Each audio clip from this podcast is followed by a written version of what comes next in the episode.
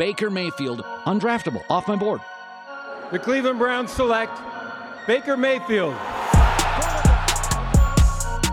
a beautiful throw by the Baker.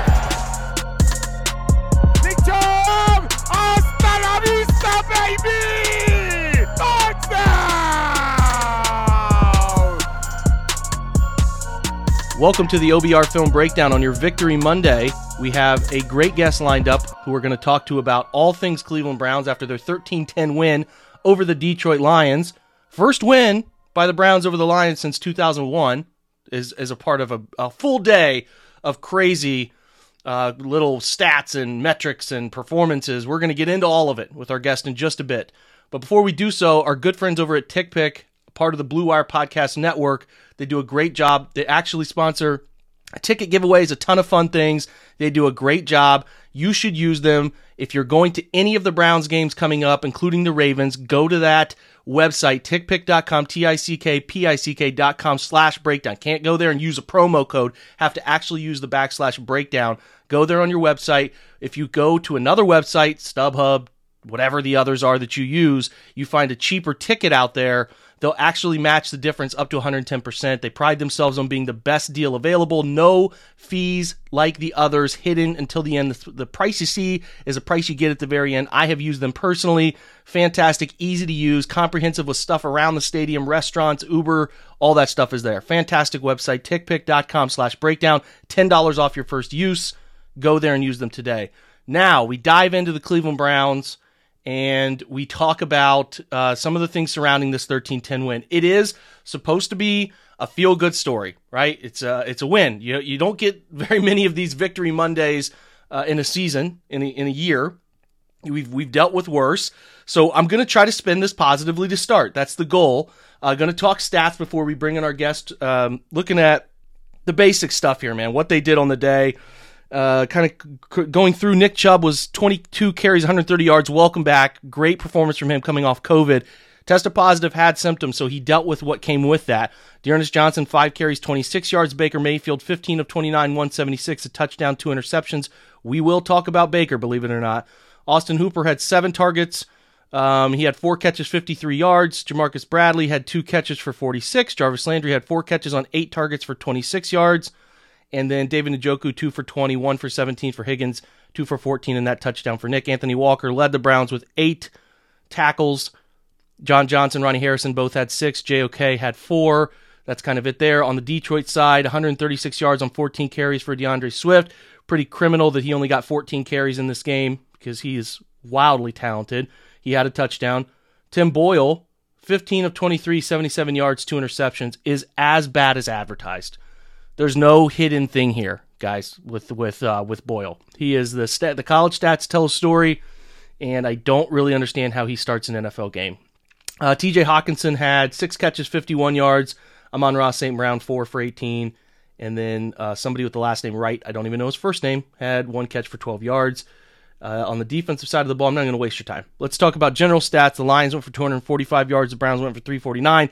Both teams pretty miserable on third downs, 3 for 11 for Detroit, 5 for 13 for Cleveland. Cleveland did go 22 first downs in the game to 12 for Detroit. Browns ran 20 more plays. Both teams averaged 5.3 yards. 184 uh, net rushing yards for Cleveland to 168 for Detroit. 77 net passing yards for Detroit to 165 for Cleveland. 10 Cleveland Browns penalties for 82 yards, 7 for 67 for Detroit. And trust me, LaVar Arrington, not a fan of penalties. Again, another topic we have to hit on. We might as well do that right now. And the Browns had 10 minutes possession. Welcoming in Jordan Zirm, the check down, does great work. You all know him. He's been on this pod many times. Jordan, what's up, man? How are you?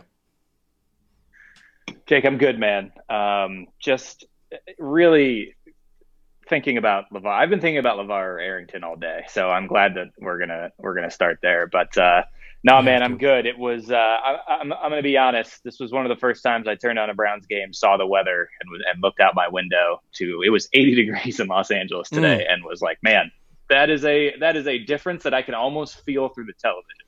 Like it had, you know, they had the raindrops on the camera today yeah. for a lot of the game. You could just kind of feel it. So um, tough conditions, man. But that was, uh, you know, it's it's getting to late November in Cleveland. Stuff's starting to come out. So it was a perfect. Uh, it really was like the weather was just like, oh, it's Cleveland, Detroit. This is what we're gonna do. it was miserable all over state, miserable here, and I don't care, man, how many years of my life I live. I'll be 60. Hopefully, I live to 60 or beyond. I will never get used to daylight savings time. It is uh, it's Nope. so depressing. It's so dark so fast, and I hate it. I hate it so much. But we got it. We got to start to reel back into what happened today. We got to talk about LaVar Arrington. I kind of put out a tweet at the end of the game because I couldn't stop when I heard him say a Tim Boyle pass was heir apparent instead of errant. I thought, oh boy, we are uh, we're in dangerous territory here. There were some early issues, some James Brown instead of Jim Brown. Uh, I'm sure you have some that stuck out to you, but my question is, Jordan, do okay? You know, I, I told you off the off the air before we started. I'm I'm big into Curb Your Enthusiasm right now. My interest was piqued when I saw that LaVar Arrington's calling this game as a color, you know, the color commentary. I was like, hmm, that's an interesting name. Did not expect to ever hear about him calling a game, but let's see what he's got. It started rough. It was rough throughout. He wanted Tim Boyle to make a play happen on a screenplay. Interesting. Didn't even recognize it. I said, "Do you screen?" I get it. He's kind of maybe stepping in for to leave here and, and doing a game in their screen. Do you screen? Do you give him an opportunity to mock a game? Like what? What do you you you just or do you just say, "Hey, LaVar, man, know you got a ton of NFL experience. Do you think you could call?" I I'm so curious of the procedure here because I was embarrassed for Fox. And LaVar's a great NFL player, and I'm sure he's a great dude. But sometimes the job's not for you, man. Like you, you know what I'm saying? Like it's just not for you. And I- find a role for this guy, not that. Yeah, I I don't know if they screened them because if they did, there's just they either screened them and were like, we literally have nobody else, and we have to. This is the guy that can do this game. Like send him to Cleveland and pair him with Gus, or they didn't even have the chance to screen him because I mean, aside from the stuff that you mentioned, the heir apparent, the the yeah, him like getting, he was like, my problem with Tim Boyle is that he's just he's doing the only thing he's looking at on the play, and it was about like that screen pass. It was Mhm. like, yeah, man, he's you know. But the other thing he did, because I was, I went back and I rewatched some of the game before coming on this podcast, and the other thing I noticed he did, it was like a similar thing where like I think it might have been D'Andre Swift. No, I'm sorry, Nick Chubb comes out in the flat. I think this was like in the third quarter. The Browns were backed up way up against their goal line, and I think Baker may have thrown an incomplete pass or um, threw the ball away, and he's like, "Oh man, he Nick Chubb comes wide open out in the flat. He would have been gone." And they're showing the replay as he's saying it, and there's just like a, a cornerback just like sitting and wa- and waiting for Nick Chubb, like right there. Like Nick Chubb was not that open at all, and he had like said it as if like Nick Chubb was would have scored a 90 yard touchdown had he caught the ball. It was just like very, just it was tough. Uh, it was really tough. The first couple of minutes, that's when I was like, I don't even know who's doing color commentary, but it sounds like they literally, you know, no, not to be too mean about it, because yes, that this obviously was his not only his first game ever doing this, but like didn't seem prepared in any way, shape, or form. Um, but he just like it sounded like they had plucked a fan and like put him in the booth, and we're just like, okay, Gus is gonna set you up and say some stuff. Mm-hmm. And It, that's like that's like what it was, man. It was tough. It started with the Batonio pronunciations. It got really ugly. It got real ugly got real ugly quick. quick. And you know, we spent some time on this, but I feel like we need some comedic relief, guys, because we're all a little frustrated with that game. And I don't know, maybe they view you Gus in this current state of affairs like, hey, this is 97 Jordan. I don't care who you throw with him. It's going to work. Yep. But I felt like Gus was rolling the eyes, man. I, I feel like Gus was Oh. texting his friends like, "Is this as bad as it sounds to me up here?"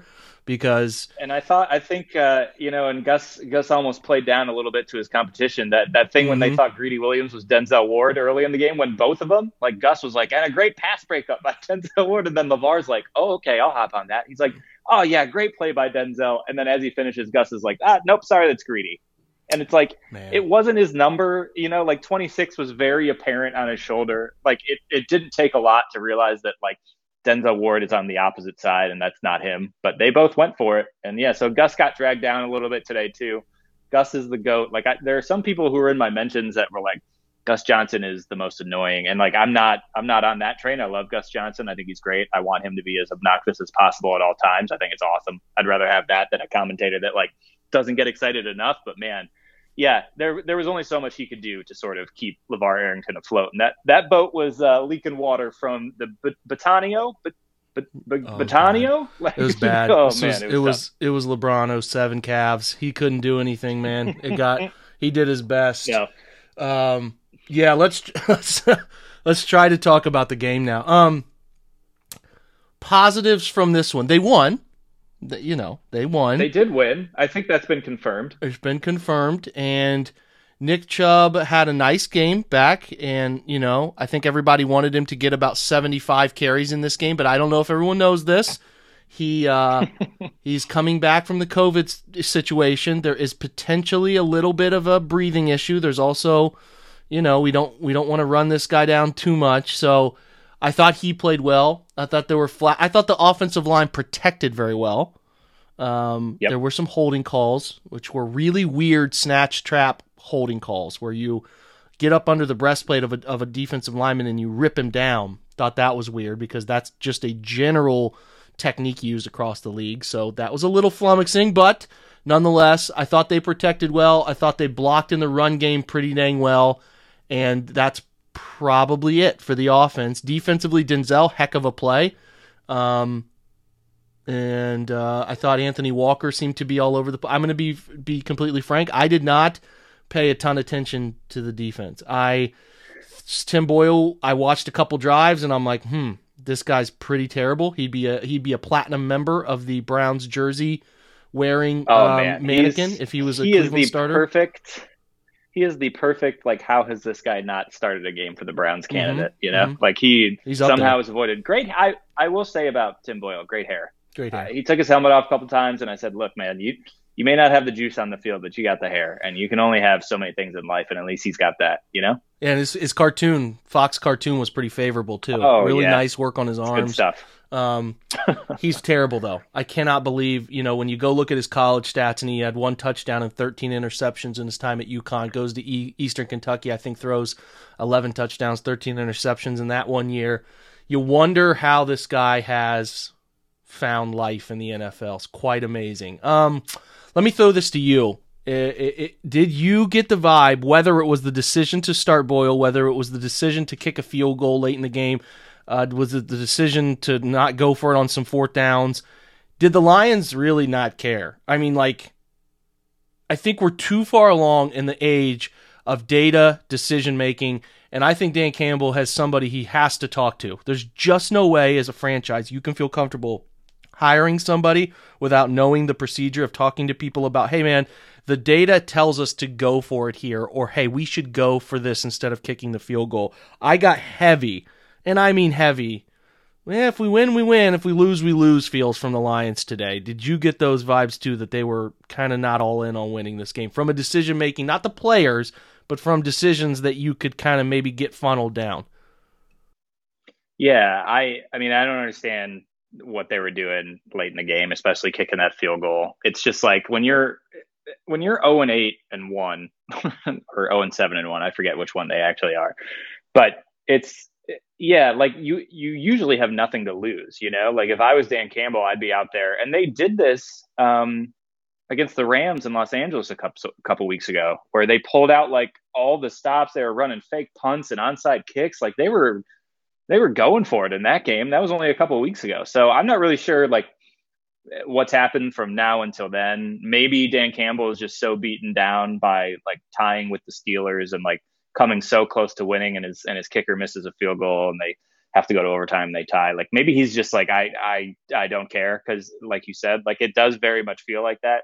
I I I know that Dan Campbell has gotten a lot of like you know kind of gone viral for his very like kind of rah rah like big football guy stuff. But he has had some very like endearing moments and stuff. Like yeah. he's really like stuck up for players or like he's crying in his press conference when they come so close to winning. So I don't feel like he's quite the the quote unquote football guy that makes me like roll my eyes in the way that some some coaches have been previously. So I do think like he seems like a guy who's who's got to be open like you said especially in 2021 to like having somebody be like hey like you should go for it here on fourth you know, like a field goal is not going to do anything. We're we haven't won a game. Like let's try to win. But yeah, man, it did.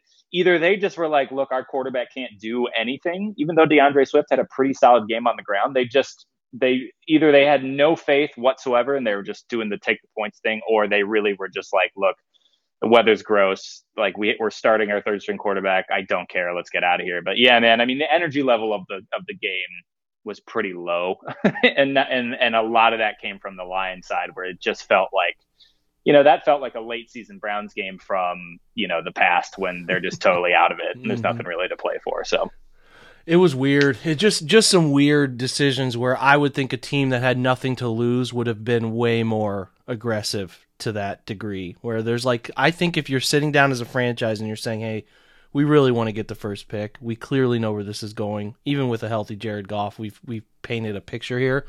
What ways can yep. we not be all in on winning without telling our players we're not all in on winning kind of thing?" And there were those decisions in this game. So and even the decision to start Boyle, I, I whatever. Oh man, yeah. yeah. I mean, he's not giving you, yeah, he's not giving you, like you said, like you're not getting anything from him. There's nothing he does well, so it's no. like, uh, all right. It's uh, that's just something I wanted to ask because I, I didn't know if I was the only one leaning that way. So we no, talked. Def- certainly felt that way. It, well, let's talk defense because I thought the Browns played pretty well for the most part. Like I said, Denzel had a, a really nice play there uh, to pick that ball off, and you know there there were actually people saying that he was you know Denzel's bad. It's like okay, I mean you know I think that there's a, a, legitimate argument that Denzel's not elite, but he's really good. You know he's not in the elite tier, sure. but him being really good is not something you can really argue about. But John Johnson's mystifying to me because in the game there was really one big play that happened on defense, and it's that run where he's coming up in in edge support and is just sort of mystifyingly shook. And I get it that he's supposed to turn him back inside, but you know, you're not a sixth round safety starting a game randomly here. You're supposed to be a star on this defense and plays that I have seen you make in LA in film breakdown where I was listen, man, I'm as as I was as happy about a signing with, with John Johnson as I've ever been, and I loved his film, loved everything about what it seemed like he was to bring here in general and I haven't seen it. I made a point earlier in the week about, um, not the week, but in the earlier in the season, four or five weeks ago, where, hey, this guy's playing out of position. He's been a 50-50 box deep safety. They're playing pretty much like 90% of him in deep scenarios, and that's out of position. I'm justifying it. I'm hoping that it's not just whatever this is putting on the field is not uh, going to be a trend. But I can't, you know, like the last two weeks, what he struggled with have been embarrassing plays near the line of scrimmage. And if he's not making the plays near the line of scrimmage, coupled with being not as effective in the deeper portions of the field, I'm left to be like, this guy is uh, trending toward one of the bigger issue free agent signings that the Browns have had, and that's really hard for me to swallow because I just I did not expect it. Yeah, I don't think I don't think anybody did. I mean, he was sort of even nationally. I remember when the Browns sort of were linked to him um, before they actually signed him. I mean, I, I remember reading a lot about just national people that loved him. I remember like Mina Kimes was a was a huge fan of him, and she you know is a very smart football person, and there were other smart football people that loved this signing for the Browns. And um, yeah, I think it's been like the thing we were talking about before we came on too is just like the effort level, man. Like you can just see when a guy is is not not about to give it his all. And John Johnson on that play today, like you said, you got to turn him inside, but he he sort of seemed it was like, well, like he's he's by me and I'm just like the way he sort of flipped his hips and tried to turn was just like so slow and so nonchalant and like you can just see in the the sort of body language. Like now, Grant Delpit took a bad angle too, but like at least it looked like Grant Delpit was trying. He just went the a terrible way. Um, with John Johnson, it just felt like he sort of had already decided that like he wasn't making this play, and like you said, like it's shown up kind of multiple times, especially lately. And yeah, like especially in that game against the Patriots, it's just kind of like yeah, he was supposed to be really this guy that um, you know, they this idea of playing these three safeties and, and sort of rotating guys out and flying around that defensive backfield. And like he just hasn't, you know, outside of being in the right place for that pick that Denzel tipped against the Bengals, like in uh, you know, a couple picks on the back end when a when a ball gets overthrown, like they're just he just hasn't really done any anything to make that that stood out, like stood out on his LA tape. And it's very yeah, it's disheartening, man, because yeah, not only has he had to play out of position a little bit, um, but then once you bring him down into the position that he that he thrived at as a box safety, it's like I don't know what's going on, and it's it's one of those things where, especially after last week, you you just wonder what it's a product of. Is it a is it a product of like you said, like a guy that maybe got a big contract and is sort of like okay, not saying he's taking plays off or anything like that, but it's just like secured the bag and it's kind of like all right. Uh, is it a product of a bigger thing that's going on in the locker room where it looks like multiple defensive guys during certain games have just kind of like thrown their arms up, you know, as they're kind of getting bullied at the line of scrimmage or whatever? It's just very um, it's it's just not good whatever it is and and it's unfortunate that it happened on such a big run because everybody can see it man that's right there you know like and so it it has been um, incredibly disappointing of a signing that I think kind of universally people thought was going to be a huge deal for the Browns sort of secondary this year. Yeah, if you look back at the Patriots game, he had that you know, he comes up to fill a gap against I think it was Brandon Bolden, and Brandon Bolden just puts like a one-two inside-out plan on him and yep. just beats him down the left sideline. He gets beat uh, with a poor angle on that tight window throw from Mac Jones to a, a touchdown. I think I think it went to Bourne. I think, and then he gets yep. embarrassed by Hunter Henry, like Hunter Henry on a goal line pass where he's just like double stuttered. I what the thing that I'm most concerned about, and I don't know if John is dinged up more. I, I know he dealt with a neck, but like the game looks like he it's faster than he is right now, where it's like he's almost surprised by how fast the game is. That part of it is extremely concerning to me because if if you look slow and it's like so weird it happened in a, a year's time and i don't know if it's an effort thing i would hope man he has he seems like the type of dude who would have more pride than to let it be an effort thing but I, eh, I don't know I, I don't know i just have noticed it feels like he's the game speed is creeping up on him, and that is yes. Um, I think that's a really good way to put it. It's it's it's concerning to me because they're locked into him for another year, and they've already paid him well. So I, I would love to see it improve, but the way like I had a lot of held out hope because, um, you know, because he wasn't doing what I thought he was best at doing. But when your most recent two weeks of errors are on situations that I think you should be okay. That's a little bit more of what his sweet spot is as a football player. Is it's like, oh, what do I have to cling to? So, John's concerning. I don't know if I'm. People have been raising a little bit of a Twitter ruckus about uh, no sacks in this game. I I don't. I don't know that I'm all too concerned about no sacks in this game. Maybe I should be a little bit more, but I felt like I didn't notice many instances where where he was holding on to the football all too long. Like they were really trying to protect uh, Boyle getting the football out pretty quickly, and they pressured him a couple times. But like, I don't think this is a game where I think the Browns had any concern if Boyle actually did throw it that he was going to hurt them all too much. So it's noteworthy. You know, keep an eye on it. Is is this going to be a trend? But I didn't really leave the game concerned that they didn't get enough pressure on the quarterback. You know what I mean? Yeah, I, I, think I'm with you. And like you said, it was just such a strange game because you did sort of feel when the Lions offense trotted out in the field, you kind of were just shrugging your shoulders. Like, you know, outside of that, outside of the big D'Andre Swift run, there was really never a time where you were like, oh man. Um, so it was harder to sort of hone in on and, make some sort of evaluation, yeah, of of this of this Browns sort of defense in this game. I, I do think it is um, you know, something you've touched on too is is how I mean, how poor the you know that that Swift run, if I'm not mistaken, came on a third down. Um, and this is what I tweeted this a couple weeks ago about how bad the Browns defense has just been. I mean, in general on late downs, but specifically against the rush, they're like abysmal.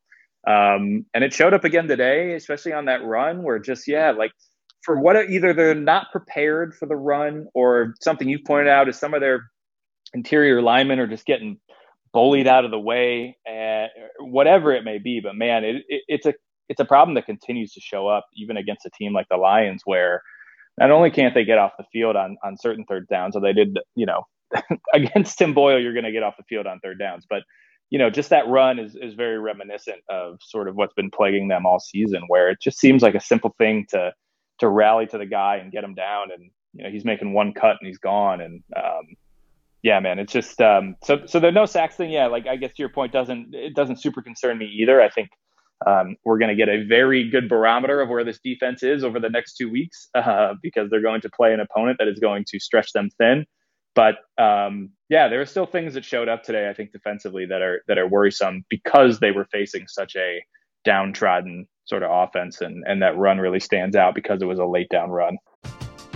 We're driven by the search for better. But when it comes to hiring, the best way to search for a candidate isn't to search at all.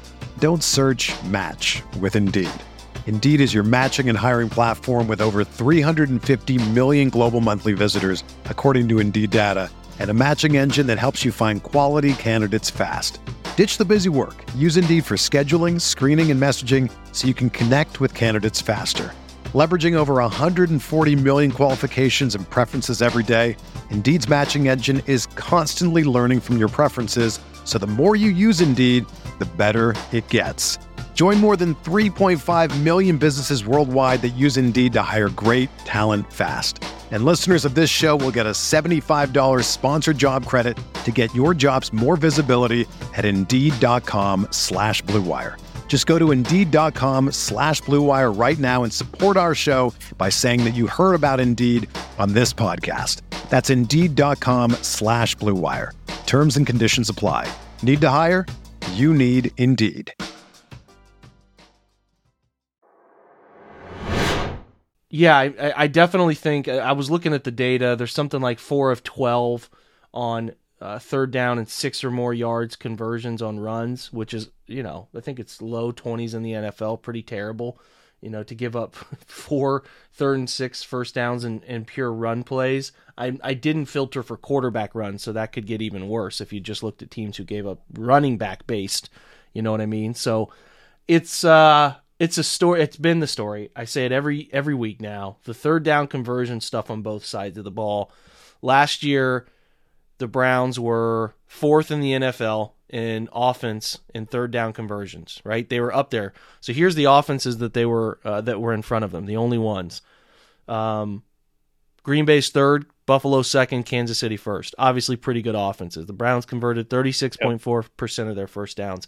This year, they're 30th at 19% of third and six or more conversions. So it's uh, disaster. I mean, that's, insa- that's an insane drop off. It is, and people will want to know why. And maybe there's a study that can be done there in the se- you know after the season because it's going to have to be comprehensive. But it probably ties into anytime it's third and six. You know they've converted a couple of them. You know my mind stands out that Minnesota game where they were at like third and thirteen before half, and Kareem ripped off like a 25 yard run. They've had some, but not.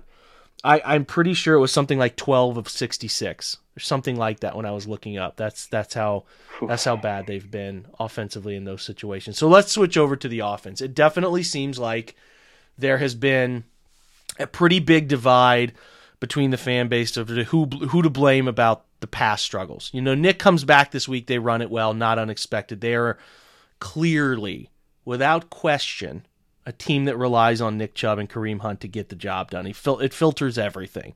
It's not even debatable. So, um, the passing game struggles have been a topic of conversation for a while now. I have two very important things I want to talk about with that.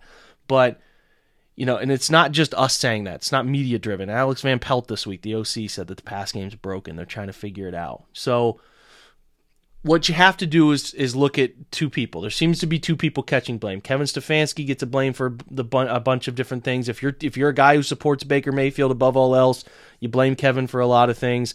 If you blame Baker for a lot of things, then you probably are giving Kevin the benefit of the doubt on a lot of things. So, whatever side you choose, I made my stance on this whole thing pretty clear in last week's Baker podcast that I did. It's it's becoming divisive, Jordan, and I don't think it's it's a comfortable situation. There's some stuff to talk about surrounding all of this. Personally, I thought the Browns had plenty of opportunities to throw for for for, for successful downfield yards to the tune of 250 to, to 300 yards in this game that were missed. Did I miscalculate that, or do you get the same vibe? Now, listen, I know Jordan and I are harsh on Baker. I, maybe I need to bring on the biggest Baker supporter I can find. I don't know, but I, I just don't know how you could watch this game and feel like Baker did not have a really rough go of it today in terms of guys being open and guys being missed. Yeah, man. I think, you know, I think the first thing is is like this is not fun for us to have to be like, man, like Baker's not playing well. Like I it, this is not enjoyable. I'm not having fun. I think some people like, you know, take criticism as uh, you know, we've been over this before, but uh, you don't like Baker. Oh, you're rooting for him to fail, which like, you know, yeah. that stuff is so so silly to me that you know the football team that I've watched be terrible for my entire life, um, and then has you know has this quarterback come in and looks like he's the guy and now it's now it looks like it might be the opposite and i'm like somehow like basking in that like i think that that's very that's probably my least favorite thing about you know doing this on on twitter and the divide that has sort of become but i i sort of went back and i was just looking at some of his misses today and so many of them came from just a completely clean pocket. Like he had um austin hooper kind of you know they run again we've talked about this on previous podcasts where they sort of they they run to both sides of the field, but they were running it that levels concept where you've kind of got like low, middle, shallow, and Baker can kind of pick where he wants to go. And he had Austin Hooper kind of wide open on one, clean pocket, just throws it way too far out in front of him. It's incomplete. Um, you know, he misses um, he missed Jarvis Landry. I mean, multiple times outside of the the interceptions. Um, you know, he just he missed him on like a little comeback route where he just sort of drove the ball into the ground again, like what clean pocket. Um, he even missed, you know, there were just like little things like he missed Njoku on a little like they had Njoku sort of fake like he was blocking inside and then sort of like spin around and pop open for like a little I don't even know if you'd call it a screen, but it was basically just like a little valve that he was escaping and and and Baker, you know, Njoku blocks and then lets the guy go. So Baker's got to get it over this defensive lineman, but it's a throw he's made hundreds of times and he just like launches it over Njoku's head out of his reach and I mean, these misses are bad, and and they're that one was not from a clean pocket, but like a lot of these are just coming when he's really well protected, especially today, where he's, you know, I I get really sort of tired of the um the injury stuff because I think while it's admirable for him to to play through what he's playing through, and I I don't say that lightly, like I I wouldn't play through any of those injuries. I would I'd get hit once and I'd be out. Like while I appreciate the sentiment and the the sort of pride that comes with that. Um, some of these balls are just um, I don't think they're injury related that he's missing. They're, they're reminiscent of, of passes he's missed throughout his whole career when he's missing high, like he did on that interception to Jarvis, where he would have missed a seven foot tall guy with how high he threw that ball. He's throwing balls into the ground when he looks like it's from a clean pocket and he there's nothing wrong with the footwork and he's driving he's throwing into it. Like he's just missing throws man. And without really any sort of explanation for it. Like you know we've talked about it on this pod before. Like do i think the injuries are having some effect? For sure. Um, but some of it is decision making. Some of it is just he's just missing. Like his accuracy is just not there. Um, and so it was yeah I mean, it was kind of hard to go back and flip through this because he really did have a ton of opportunities without pressure in his face to just make some throws. And he he just felt like he was missing, especially in the second half. He was just missing all over the place. And I think that's why you saw the Browns hand it off like five, six consecutive times on a drive sort of late in the fourth, not the final drive where they got the couple first downs to seal it, but the drive before that. They just didn't even let Baker throw. And I think when we talk about you mentioned like, well, whose fault is it? Um, I think some of that's pretty telling um, when Stefanski feels like he's got to run the ball six, seven times in a row um, late in the game when you're only up, you know, three points or or whatever it was. Like he just didn't have a good day, man, and it's becoming way too frequent. But I thought today, especially the clean pocket thing, was what I really noticed, and it and it was tough to watch. Yeah, I think we have to start asking ourselves the question: Is is what happened in the last, you know, week seven to, to 17 and into the playoffs last year. Is that a blip in what has been a pretty bad run of games, right? Like, he was bad all 2019, and he had some rough goes his rookie year, but, you know, for the most part, was pretty good his rookie year. He was bad in 2019. He was terrible to start the season in 2020 had a great run to end the year in 2020 and then has been bad for the most part of this year. So what is the outlier there? To me, the outlier is the 2020 stretch of really good games.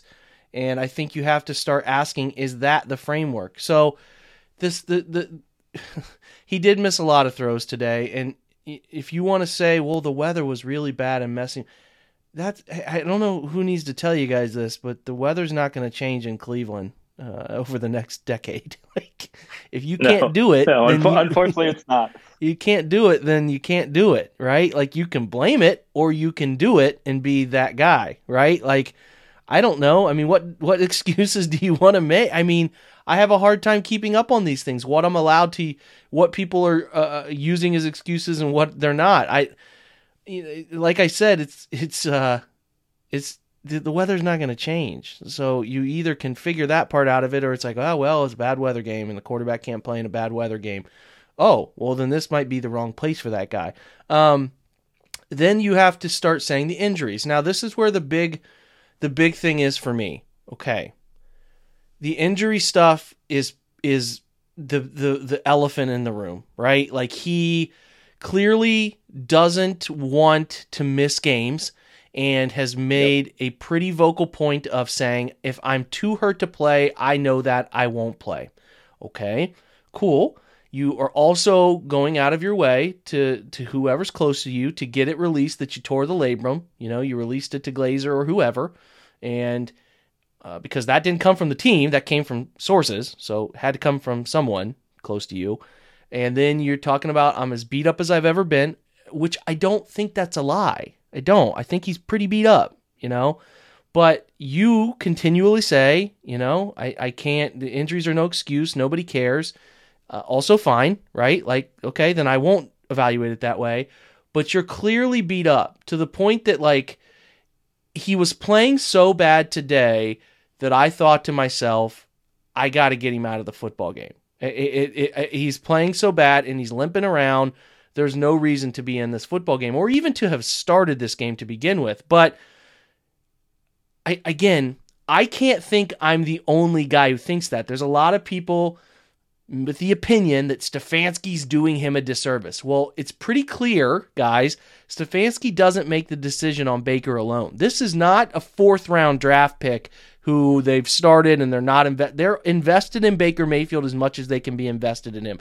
Every decision around the offense has been driven by supplementing Baker Mayfield's skill set. They've been doing it for a while now, if you haven't been paying attention. It is a huge, huge decision. So if you think Kevin Stefanski makes that decision on his own, you're living in a fantasy world. That's not how it works. So the thing that is interesting to me is everybody wants them to make this decision for Baker, but if you pay attention to what Baker says, if I'm healthy, you know, this is was when it first came out. I don't know if it was the Denver week or what, Jordan, but it was like if I'm ready to play, I'm going to play. Like I make the mm-hmm. decision whether I can play. Stefanski after the game today says, as it likely is, it's an organizational decision, right? It's Baker's input is obviously there, but it's an organizational decision. To me, that reeks of hmm. It just again back to my uh, point earlier. My interest is peaked. Like that is that's an interesting thing to me. And yeah. the stuff around it, man, where it's like, okay, I'm pretty positive. I don't have any insider information on this, guys, but it appears that there's a pretty good lockstep between the the data analyst that is Paul DePodesta, Andrew Berry, and Kevin Stefanski. They seem to see things pretty similarly. Who is mandating that Baker plays no matter what if he says he can play? Because we all see it it's plain as day here. He's not right. And the, the not right element is clearly leading to physical mistakes and mental re, re, uh, regression, is probably the right way to say it. So, like, the, I, okay, like, I don't know how I'm framing this. They're not to, like, like, gladiator him out there and say, hey, man, sorry you don't want to play this week, but yeah, you know, get out there, soldier, toughen up. Like that's not it. It's Baker saying he wants to play, and then obviously he's someone's making the decision that if Baker Mayfield says he wants to play, that guy plays. He plays. There's no questioning it. You're not going to start him unless the doctors in the Denver week pretty much said, "Hey man, you can't play." That's the only time we've seen it happen. And to me, it's like, who's making this decision? Because Kevin Stefanski, these guys are seeing it too.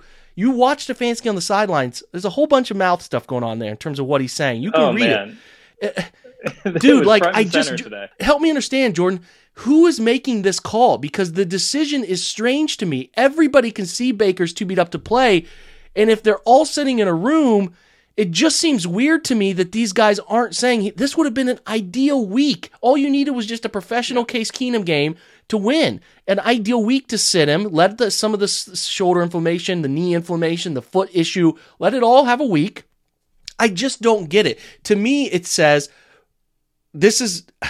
I hope the listeners here are not upset by this, but it reeks of ownership to me where Baker is the guy they want to make it work. Do whatever you can to make it work for Baker Mayfield. I don't want to hear anything else. It just smells like if Baker says he's good to go and the doctors are greenlighting him, you're starting him and you're playing him and there's no questions asked. That's what it reeks of to me because you know that Kevin and, and Andrew and Paul, who we all think are very, very smart guys, very perceptive dudes, they're just as smart as you putting your tweets out there. Like, if if they, they, there's no way they're missing it, there has to be something more here. Am I crazy, or is there something more at play here? Because it seems so weird that they would not give this guy time off. And it could be the thing is too, Jordan, it could be framed so easily weeks ago as, hey man, we're shutting Baker down because of the shoulder. It could have been any medical excuse in the book. And it's clear there are medical excuses here, but there's something going on. I don't know. Again, is it Baker being like, I'm a dude, I'm tough, I'm gonna man this up, I'm gonna do it no matter what.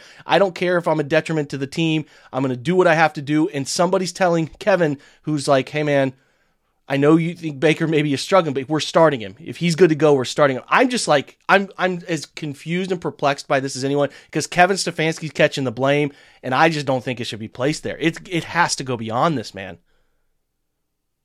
Yeah, well, I think if you just simply juxtapose it with what's going on in Arizona right now um, with Kyler Murray, yeah, they've now kept him out three weeks. Um, there was conversation this week about like Kyler he was practicing and he and he he was really rehabbing and, and, it was sort of like a close to game time decision. And then they decided you know what? Like one more week we're gonna we're gonna hold him out. Now do they have a better record than the browns and are they not quite in uh, as tough of a and as tight of a playoff race as the browns are in? Sure but like their backup is Colt McCoy. like, and you know, I I would put Colt McCoy up there on the same level as a Case Keenum, you know, as a backup quarterback. Like, this is not a guy that you that Arizona is probably like, oh, we're gonna like win easy. Now they destroyed Seattle today, but that was that's way more on Seattle than it is on on Arizona and and what Colt McCoy is able to do like as a quarterback at this point. But you see like Arizona taking their time with Kyler and making sure he's right. Now again, injuries are different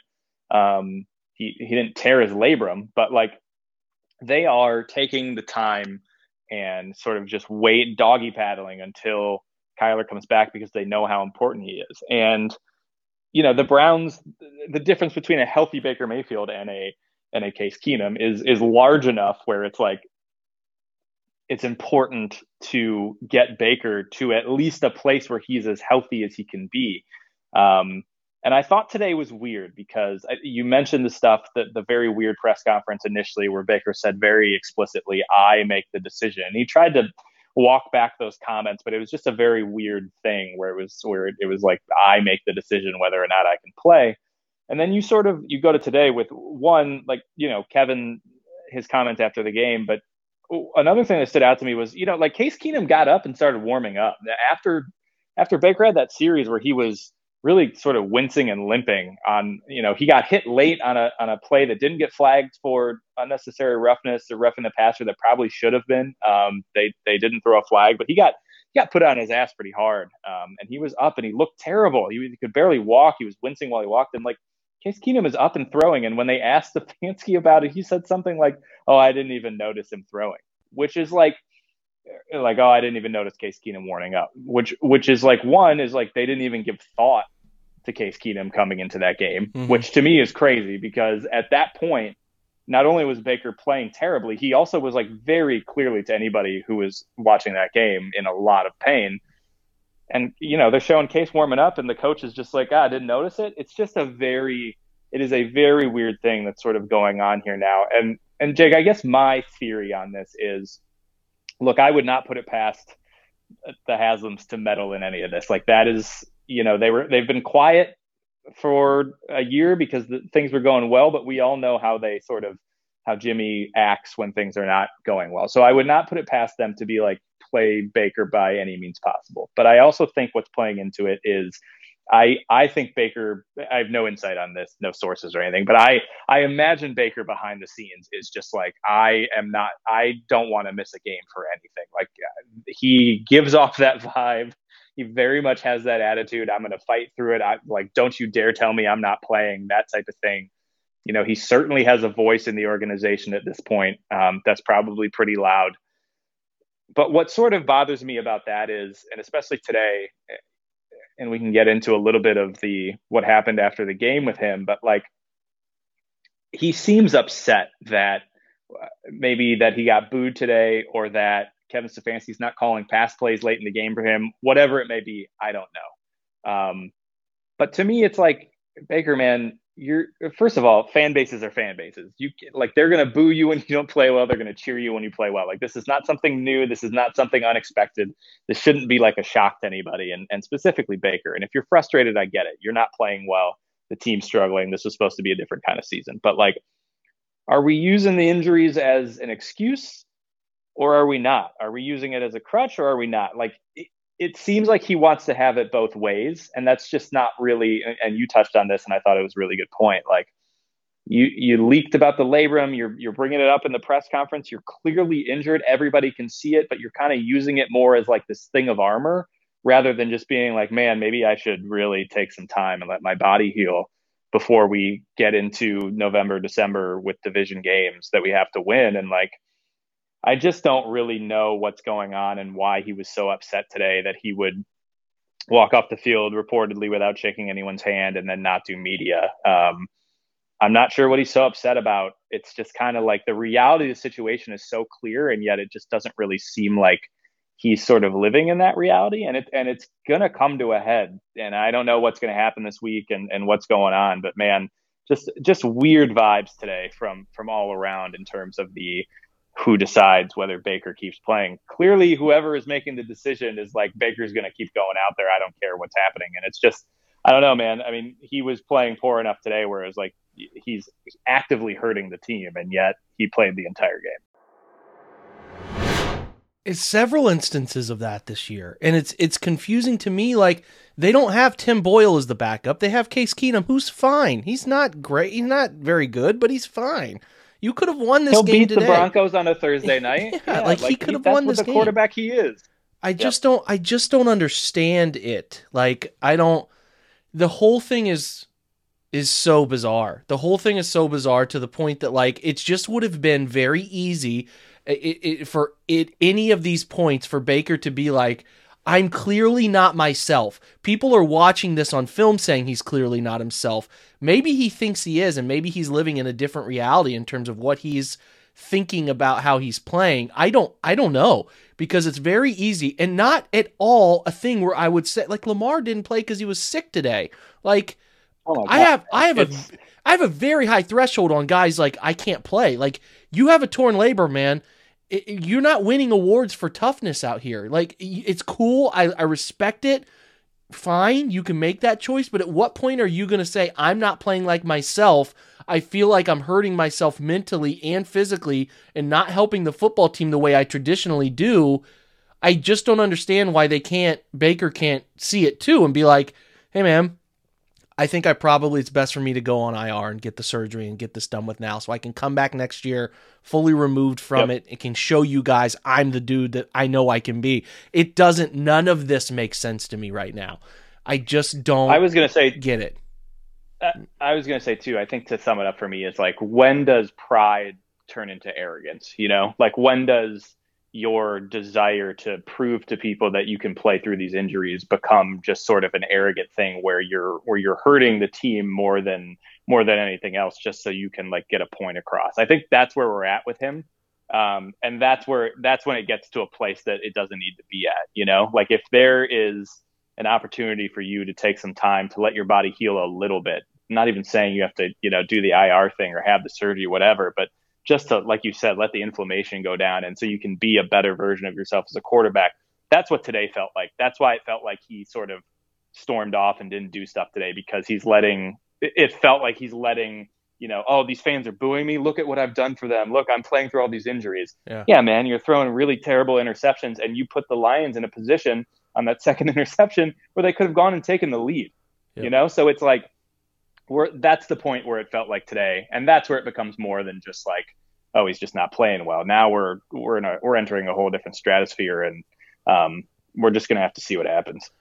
And hey, man, I know you're I know you're a big shot. I listen. I know you're upset about all of this. I get it. You you didn't like the game. Maybe you didn't like the fans booing. Maybe somebody was yelling from the bleachers behind you on the bench, and you really got offended by that. You know, because when the yep. when they're booing, they're booing the collective offense. Like they're not yelling boo Baker. Like they're yelling boo because they can't move the football. So I don't know. Maybe somebody yelled something that offended him. I don't know. But you have to go. You're making millions of dollars. I don't care what profession it is. If somebody told me, "Hey Jake, you can make a mil- you can make millions of dollars here, man. All you got to do is play a game and then go talk to the media afterwards." Okay, sounds like a fair trade to me. You can't not show up to media. It's the job of the quarterback to have the tough discussions.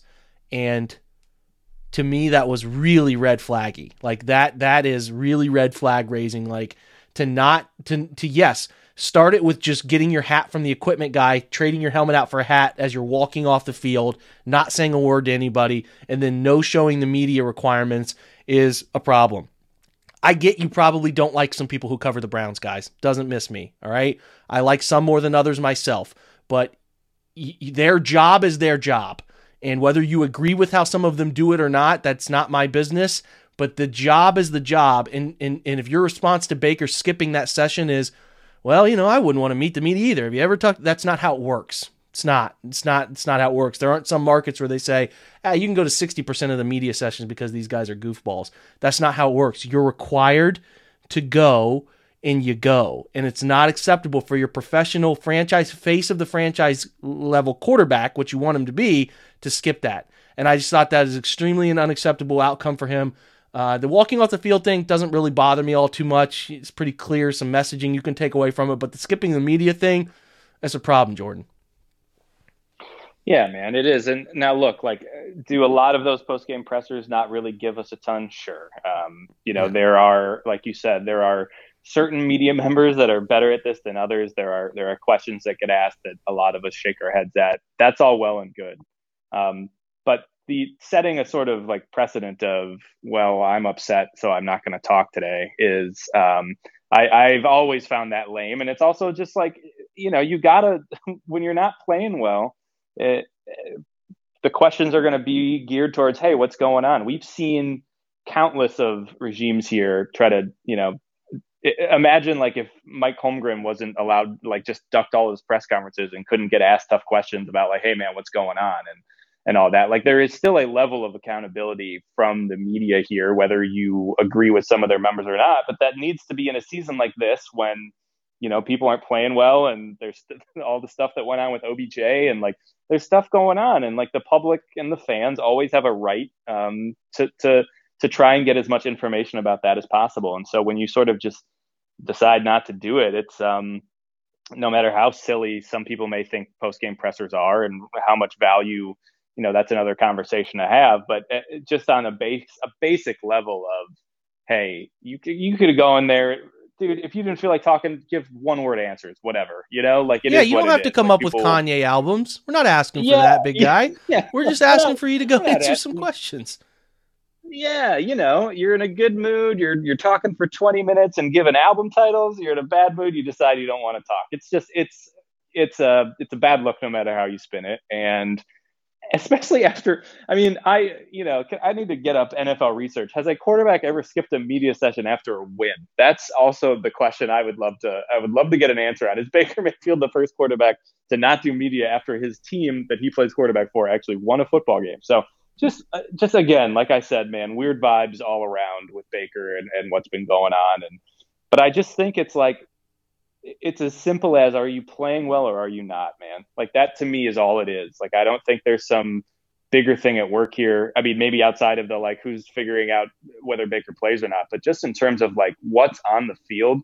he's not playing well and he hasn't played well all season. And like this was a season with expectations that I thought were completely reasonable for this team to make a deep playoff run. And they haven't got the type of play from their quarterback that, that's going to allow them to do that. And when that's happening, those are what the questions are going to be about. And that's what the focus is going to be on. And that's where we're at. Yeah, the NFL is all about consistency. I tried to make that point after the game today on the Twitch show. Like, you know, these guys are the 1% of the 1%. They're playing in the NFL. What separates? You know, Russell Wilson, Aaron Rodgers, Tom Brady, they all have bad games here and there. But what is your consistency right? What is you? What are you Yes. putting on the field more consistent than others? Um, or sorry, for yourself, more consistency of bad play or good play. Baker's had the Kansas City game was pretty good, and he had the Chi- the uh, Bengals game, which was pretty good. He's had two pretty good games. Otherwise, it's been a level of inconsistency all year. You track it back to inconsistencies, the 19 inconsistencies to start the 2020, 2020 season, and then you start to say, can you be consistently good? You know, everybody's going to have ups and downs. They're going to be ups and downs, high games, great games, and some duds. It's inevitable. But what is your consistency level? And that is where I think people, uh, you know, people sort of miss it with with Baker. So uh, that's kind of been my overall talking point with him is the consistency stuff is not is not good enough. But not, I'm I'm really not trying to be harsh on him, man. I don't, you know, there's a lot of leeway that you can get. I give him, but like you cannot skip a media obligation. It yeah, the world's gonna keep going. Sun's gonna come up tomorrow, cool. But it's like it's in your con like it's it's the NFL mandates it, man. So you can't skip that. Period. And it just is a bad look. And if your family members are putting things on Instagram, and it's just there's a whole bunch of turmoil going on that is unnecessary to what the ultimate goal is. So, um, Yep. I don't know. Otherwise, the only other thing that irks me is when we get on Kevin Stefanski about penalties. Like, you know, these guys aren't coaching these guys to make the penalties happen. Like, you know, Bill Callahan's not telling Wyatt Teller 15 yards down the field to, to push a DB in the back. Eh, The defensive line is not telling the D line coach is not like his name is escaping me right now. Uh, uh, is not telling it's Kiffin, isn't it? One of the Kiffin brothers. Um, Yes. it- Yeah. He's not telling Jadeveon Clowney to line up offside three times. I think you need to shift your blame to the players and the culture around the team because the coaches aren't coaching those mistakes. And you can say, well, you either coach it or accept it. Hey, man, Myles Garrett typically has an offside penalty every game or every other game. I'm not pulling Myles Garrett. You know, if if the offense has a situation where you know the quarterback doesn't let the guy step up onto the line and give him enough time in the cadence to do that, and it's an illegal motion, I'm probably not pulling the quarterback. You can't just pull everybody. The answer is not to make them run laps like they're seventh graders. Like th- this is, it's just funny to me. Like you cannot blame some of these mental mistakes. Now, if a coach doesn't get a play call in in time and you get a delay a game penalty or something like that, I get it, but like there are players have to be held responsible eventually for the penalties, man. And, and I don't think anyone does that. It's always like, well, the Browns have uh, a, well, that reflects coaching. Okay, go watch them. I guarantee they're not coaching these guys to make these mistakes, and they're harping on it. They see the same things you do. I guarantee they're harping on those things in practice. So eventually, the players they're not going to cut them mid-season, but guys are going to wash out if they're undisciplined players. But like. I just like what you blame the head coach for is just amazing to me, man. Yeah, I, I'm with you there. I mean, I think, you know, I think in the years past too, it's been different when there has there's been penalties and there's just a coaching staff that, but you also feel like the coaching staff is just totally incompetent. So it's like, okay, it's definitely a combination of these things. I very much feel like Kevin Stefanski is still the very smart, talented individual that he was a year ago. They've they've obviously now has he made certain mistakes and more questionable decisions, be it play calling and all that this year for sure. I think like he is obviously not free of blame in any of that. But I, I do think when it comes to the penalties, especially especially the offside stuff, like that stuff is insane. Like that is like you said, like base level football of hey, uh, look at where the ball is and don't line and, and line up on the other side of it. Like that type of stuff is 100% on the players. Like coaches are like if you have to think about am I offsides or not when you line up in the NFL, like that's an insane thing. So I agree with you. I think some of the stuff that gets put on the coaching staff, like, oh, these penalties, that means that Kevin Stefanski has never once uh, told Wyatt Teller not to block someone in the back, or Bill Callahan has never worked. You know, we have the the Browns might have the best offensive line coach in the entire NFL, and yet now all of a sudden it's like, oh, okay, well that's uh, that's definitely on coaching. So it's just like I think we pick and choose sometimes what we where we like to place the blame, and I, I agree with you. Like I thought there was some ticky tack calls for sure, especially that one on Blake Hance, but like yeah, like Wyatt Teller, just uh, you can't block somebody in the back. Everybody knows this. If a player has his back to you, you cannot just push it. Like that is a uh, that's a day one thing right now in the NFL. They'll throw a flag every time. So like, how many times do you have to tell a guy to do that before it's just like, well, what else can I do? So if there, if my list of complaints with coaching right now, I think penalties is despite them being absolutely a problem. Like in terms of where I'm putting the onus on the coaches with that, it's very, very low. I think there's way bigger problems in terms of, of play calling and, and third down stuff that, that I would place the blame on before I go with the penalty stuff. I'm with it. I'm with it. I think we're getting dangerously into people blaming and trying to, to make the coaching staff be a problem. And I'm like, man, if they if they hit some throws, if they do some very basic things, you don't have to have these discussions. And it's like, I guess you're going to put your blame wherever you want to put your blame, and we all get frustrated. Trust me, we all get frustrated with this thing.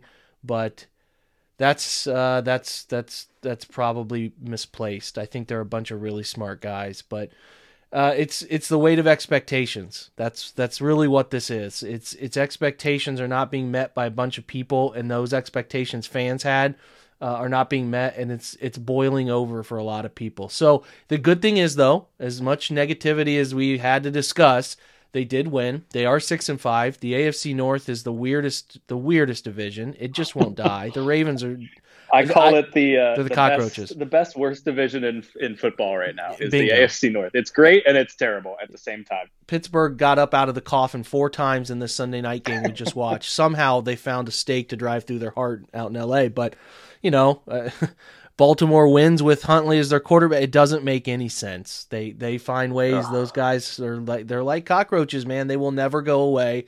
The Bengals are still, I think, an up and coming team that have a real chance to figure this out. But for the Browns' sake, they're six and five. They're not out of this thing. They have a weird AFC. They're in the thick of the whole race in the weird AFC. And they have two games with Baltimore where if you win both of those games, you would be in a great position to make the playoffs. So everything is still in front of them. I am not optimistic about them figuring it out for two wins there, but everything is in front of them. And we're not going to count them out until they show us that they're completely done. As frustrating as today was, and I'm pretty positive that the Lions were the only team that they were going to beat in the NFL today, but uh, they did win. Hundred percent. Yep, they did win, and you should enjoy your Monday as best you can. Stay out of Twitter arguments that are unnecessary. They won't get you anywhere. And um, you know your Cleveland Browns are six and five. Any closing thoughts, Jordan? Um, only closing thought I have is they they need this bye week more than any team has ever needed a bye week. I the la- yeah the last thing I'll say, last point I'll make is I was um, I was watching uh, the latest episode of Building the Browns, which I think came out after the Bengals game. Um, so there were a lot of good vibes, good feels in that before the before the Patriots game. But something that I believe it was Paul DePodesta said was I thought really um, introspective. He said, you know, last year they had the bye week right in the middle of their season, like smack dab in the middle of the NFL season. And DePodesta was talking about how useful that was to sort of use the the term self scout um, and how they haven't had the opportunity to do that this season, and how having a bye this late almost feels totally pointless. Uh, I'm not saying that it, it, would make a huge difference had the Browns already had their bye, especially when they were going through some of their struggles. But I do think um, it is a, after hearing Paul DePodesta sort of talk about it like that, I do think that it is um, important for them to to have a week off and really just do a full sort of uh, yeah, inner surgery on the entire the entire team. I think they really need that. Unfortunately, they have a primetime game in in Baltimore, the tougher of the of the two matchups against Baltimore coming before they can get to that bye. But I I think that even if they even a good performance against Baltimore, maybe they lose. That's going to be a tough place to play. That's going to be a tough atmosphere on a Sunday night, and who knows how healthy Baker is. But even if they put up and, and had some decent feelings coming out of that game into the bye where they can really just take some time and break everything down on a higher level, um, I think will be really good. So I found that really interesting. Let's make it to the bye. Let's get to a good place, and then let's see what the rest of the season brings. It's it's crazy to think that they've been playing every week since the start of September. It's insane. the first week of December. It's all. It really is something the NFL should look at because that is that's a ton of football, man. And I and I agree with DePodesta there with like it's almost pointless, you know? Like it's so late yep. in the year that the, all the weeks you probably felt like you needed it are not, you know, they're long gone. And now like by December you're like in a groove, you know, with what you I, it's so weird. I I it's do know terrible that, timing. I do know timing. that I looked at it at the beginning of the year and I was like, "Whew, that is a late bye week. That is a that late is a far week. off bye week." And I'm pretty sure all all other AFC teams, AFC North teams have already had their bye. Bengals, Ravens, Steelers. I, I believe they've all already had their bye. So the Browns are the last remaining group. and uh, we're almost there, Jake. We're almost there. It would uh, it would be well served for them to win, or like you said, have a great showing even in a loss. Because if it's a forty-five seven Patriots type loss going into the bye, Oh, yeah, oh boy is right. So uh, we hope they figure it out, and we'll keep you posted all week as best we can.